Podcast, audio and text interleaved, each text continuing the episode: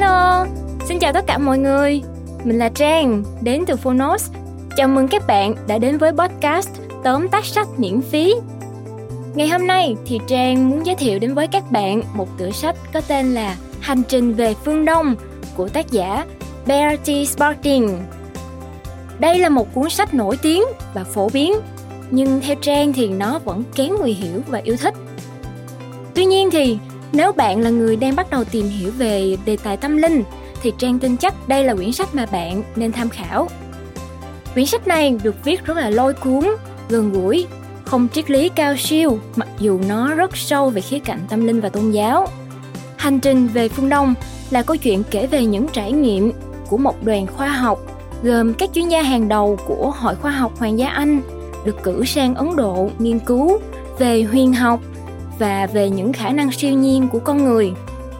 Trong suốt quá trình rong ruổi tại Ấn Độ thì họ đã tìm hiểu, nghiên cứu và khám phá về những giá trị vĩnh hằng của nhân loại như là yoga, thiền định, khí công, thuật chiêm duyên, nghiệp báo, luật nhân quả, cõi sống và cõi chết. Nào, bây giờ thì chúng ta cùng thử nghe tóm tắt sách này nhé.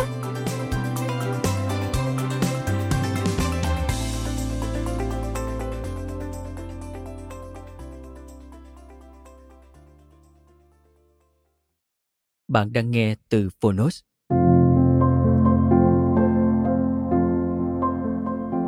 Tóm tắt sách, Hành trình về phương Đông Tác giả Bear T. Sponding Phóng tác, Nguyên Phong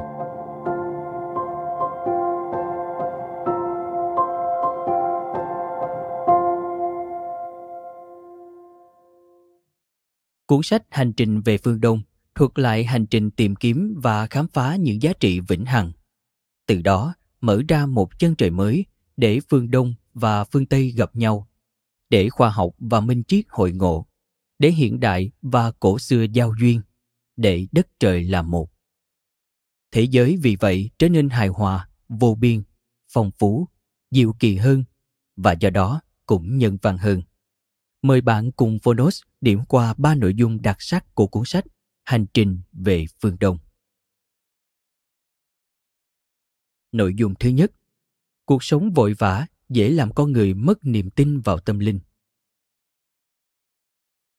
Quan niệm chết là hết, không có thượng đế hay một quyền năng siêu phàm nào tồn tại, dễ dẫn đến quan niệm cho rằng sống là để hưởng thụ và thỏa mãn các nhu cầu vật chất. Quan niệm đó đã bị dội ngược trong sự kiện một phái đoàn ngoại giao do tiểu vương Ranjit Singh dẫn đầu sang thăm viếng nước Anh. Trong buổi viếng thăm Đại học Oxford, dưới sự kiểm chứng của các nhà khoa học, vua Ranjit đã sai một đạo sĩ biểu diễn uống chất hóa học cường toan, loại chất lỏng ăn mòn cực mạnh, nhấc bổng người lên không trung ở tư thế hai chân khóa vào nhau, nhưng vẫn có thể di chuyển. Nhịn thở hàng giờ dưới đáy hồ nước, hay chui vào quan tài, chôn sống suốt 48 ngày. Ngay lập tức, Hội Khoa học Hoàng gia Anh đã triệu tập một ủy ban để điều tra những hiện tượng này.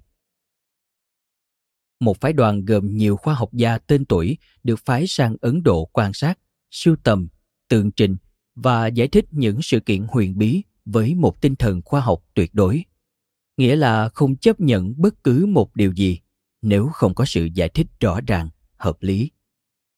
Khi ra đi, họ không mấy tin tưởng nhưng khi trở về, họ đều đổi khác. Chính trưởng phái đoàn đã thổ lộ.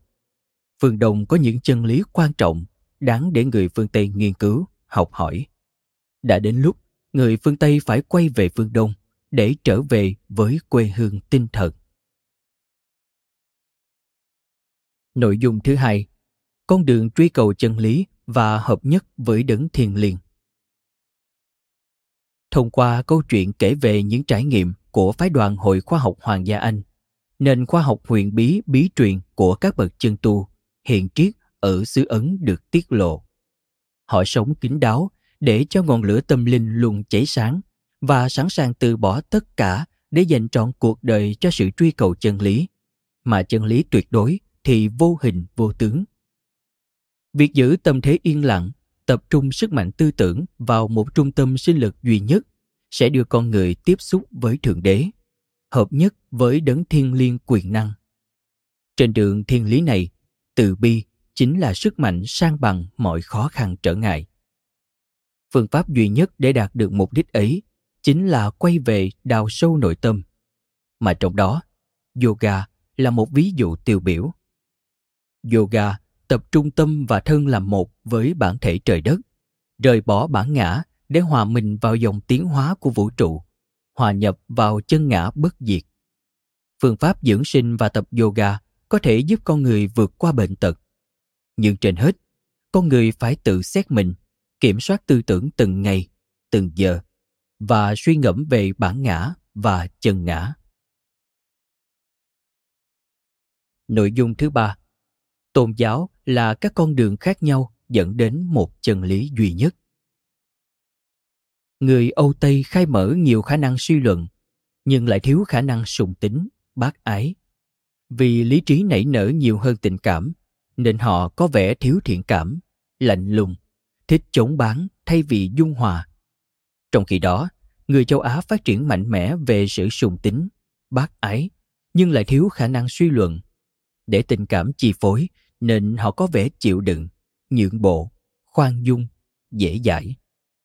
Cả hai đều không quân bình tuyệt đối, nên trong tương lai sẽ có các biến chuyển mạnh, xáo trộn để nhân loại có dịp học hỏi, hòa hợp với nhau. Quá trình nghiên cứu sách vở bí truyền của các tôn giáo cho thấy không hề có sự khác biệt giữa các giáo lý, nếu không nói là giống hệt nhau. Tiếc thay, con người lại chỉ thích đi tìm sự khác biệt để chỉ trích và phê bình. Có bảy con đường thần lực thượng đế ban trải ra, gọi là con đường vận hà, khác nhau qua bảy cung. Nguyên tử mỗi cung có rung động khác nhau, màu sắc, tính chất khác nhau, nhưng đều là nguyên tử xuất phát từ thượng đế.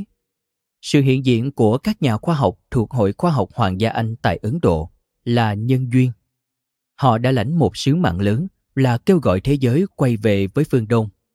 Quay về không phải để tìm kiếm một chân lý mới một tôn giáo mới hay một kiến thức mới mà là để hiểu rằng chân lý luôn ẩn tàng khắp nơi và tôn giáo chỉ là những con đường khác nhau đưa đến chân lý phương pháp, ngôn từ có thể khác nhau, nhưng chân lý vẫn là một đó là thượng đế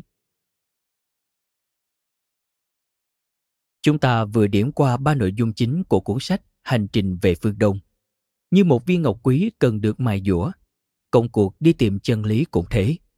Các nhà khoa học của Hội Khoa học Hoàng gia Anh đã mất mấy năm trời tìm tòi, gạn lọc mới gặp được các vị đạo sư tiêu biểu cho đời sống tâm linh thật sự của xứ Ấn. Nhờ nhân duyên, họ đã trải nghiệm các sinh hoạt tâm linh cao thượng mà ít người Âu Tây nào có dịp khám phá. Là một phái đoàn khoa học, họ đã phân tích kỹ lưỡng, kiểm soát cẩn thận, phê bình chặt chẽ và đặt câu hỏi cho đến khi thật rõ ràng và kiểm chứng thật chính xác. Cuốn sách mang theo niềm hy vọng khi công bố, các kết quả này sẽ là một nhịp cầu thông cảm giữa hai nền văn hóa và thúc đẩy những cuộc nghiên cứu sâu rộng hơn.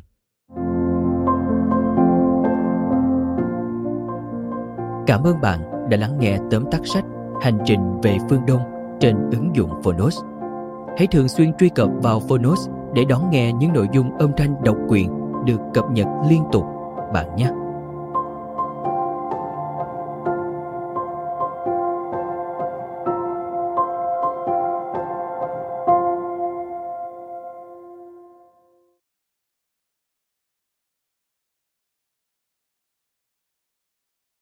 Chúng ta vừa điểm qua ba nội dung chính của cuốn sách Hành trình về phương Đông.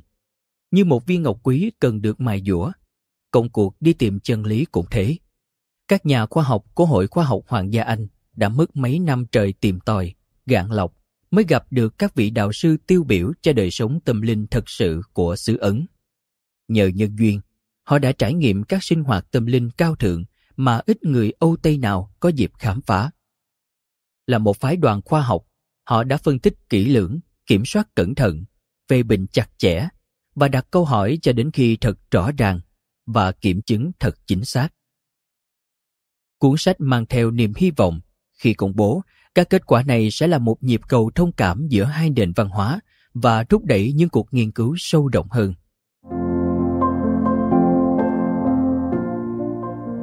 Cảm ơn bạn đã lắng nghe tóm tắt sách Hành trình về phương Đông trên ứng dụng Phonos.